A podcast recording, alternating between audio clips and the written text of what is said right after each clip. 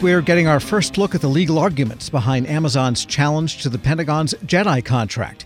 The cloud computing giant says it's clear it had a technical approach that was better than Microsoft's and that it should have won the contract. And lawyers say AWS would have won if it weren't for a series of errors that can only be explained by improper political influence. Federal News Network's Jared Serbu has been following the JEDI saga. He joins me now with the latest. Jared, what do the documents just out tell us? They tell us in broad strokes a lot of what Amazon has, has already said in public about this, which is what you would expect. You know, we, we believe that the Defense Department did not properly evaluate our, our bid proposal and give us credit for the technical superiority that we think we bring to the table, and that President Trump interfered in this process. It, it is interesting, I have to say, that the giant divergence from the positions Amazon is taking in court right now compared to a year or so ago, when at that time, remember, it was on the Defense Department side and if, effectively defending the procurement and saying this is not wired for Amazon, con- contrary to allegations that, that it is.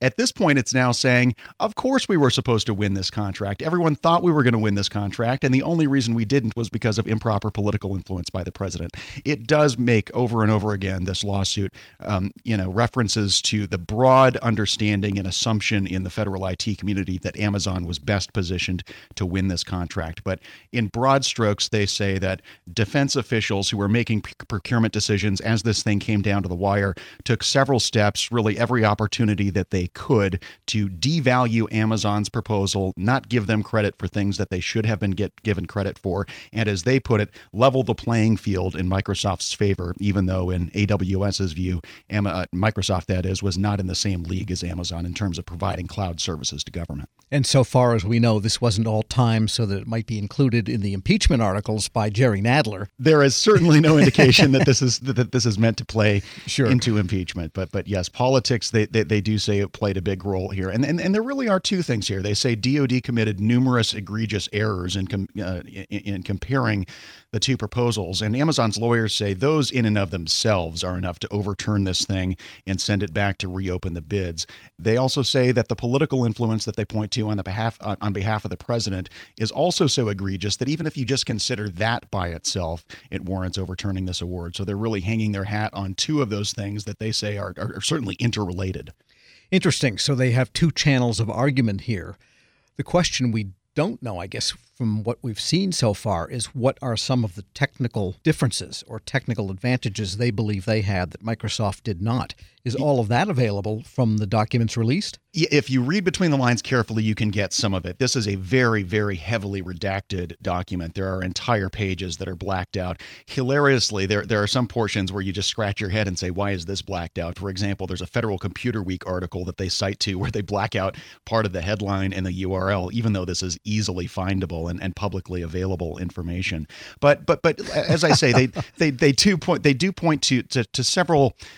Well, let, let me start with what we don't know. For example, there were nine evaluation factors that DoD looked at in deciding between AWS and Amazon. The lawsuit blacks out entire in, in, entire things like that, so we don't know exactly on what basis DoD made its decision. But Amazon does point to several technical areas where it thinks it was obviously superior. One of these is is this thing called Nitro, which without getting too far off into the technical weeds, is its approach to doing hypervisor technology in a cloud computing environment. The hypervisor is sort of what sits on top of all the virtual machines in a cloud and assigns resources, make sure that everything is properly segregated. AWS says Nitro does that in hardware, which is a much more secure way to go compared to the traditional software route, which is much more vulnerable to attackers. They say that they had been given credit for that early in the evaluation phase, gotten glowing reviews from the DoD technical evaluation evaluation board. But as things progressed, it turned out that that was that you know they were decredited for that. They were not given appropriate credit for that. Another example they point to is their experience doing cloud for DoD that they, that, that they're already doing, by the way, at the tactical edge. They have these devices called snowballs that are small, sort of hand carryable cloud computing edge devices that, that are already deployed. They say this proves that we can do this sort of work. We know that we can do this sort of work, but we weren't given credit for that appropriately either, even though that's another area where they say in an early phase of the evaluation, when DoD was still narrowing the field down to just two competitors, that is something that they were given credit for. So they, they say that, you know, things that DoD had previously recognized as high value in this JEDI procurement the value of those somehow waned as the political influence came into play and as President Trump was on the air and on Twitter talking about how uh, this contract was in some way problematic and, and talking about his dislike for Jeff Bezos and Amazon more generally. We're speaking with Federal News Network's Jared Serbu, and at some point, I guess General Mattis was even dragged into this and kind of pushed the president away from any influence in a in a procurement done by his department. Yeah, that that is. I, I, would put that in the category of somewhat unverified. There is an account given in a book by a former Mattis speechwriter, which says that the president came to Mattis saying he wanted to quote unquote screw Amazon, and that Mattis steered him away from that from that position. So we don't know exactly what effect that had on the ultimate procurement. But one of the points Amazon is making in this lawsuit over and over again is that look, even if none of the source selection officials had any kind of direct contact with the White House, with the administration from the with, from the Secretary of Defense, they could see everything that we and the public could see. That the president had clear de- desires. That produced a fear among that workforce that if they didn't do what the president wanted, their jobs would be in jeopardy. Now, you know, you can argue with whether or not you think political influence is going to have that kind of that, that kind of effect on line level procurement employees, even especially when their names are anonymous, as they were in this case. But that that is the position Amazon was taking. That that you know essentially all these folks knew what the right answer was supposed to be here from the president's perspective if they knew it was good for them. And Jared, remind us this protest is filed in district court or in the GAO?